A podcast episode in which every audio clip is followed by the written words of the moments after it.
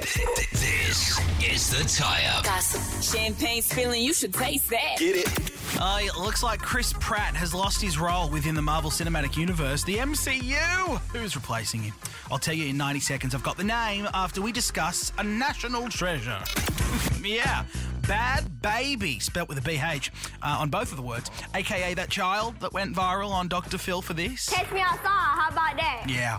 19 year old Gabrielle Bregoli, aka uh, Bhad Bhabie, has revealed uh, the genuine bank she's made since that Dr. Phil moment, since having a viral video. She's had makeup collections, she's had rap songs.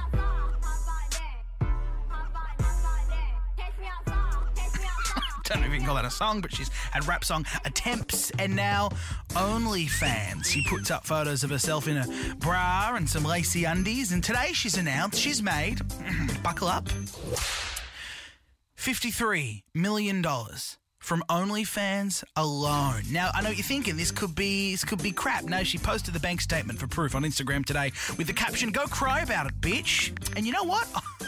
I, I think I will.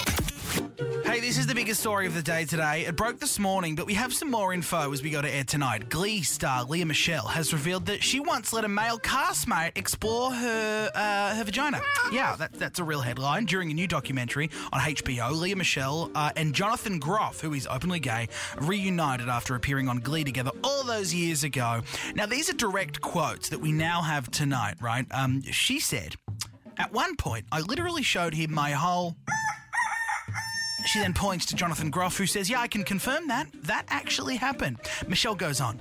He was like, Oh, I've never seen a woman's vagina before. Would you show me? She was like, Sure. So I took a lamp and showed him. That's how close we are.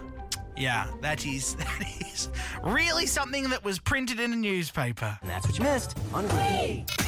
Finally, MCU fans, buckle in.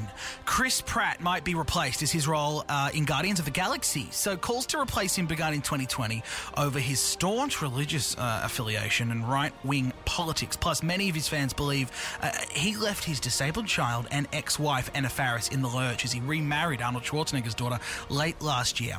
Anyway, Guardians of the Galaxy director James Gunn was quick to defend Chris Pratt today. He said. Cancel him for what? Because if you made up utterly false beliefs about him? For something that someone else told you about him?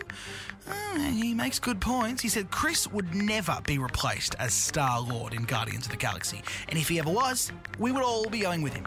Yeah, I'll have to agree with the walking thesaurus on that one. There you have it. No Chris, no Guardians. Which I'd be okay with. I've never quite taken to the whole talking raccoon thing. More of a Batman kind of guy.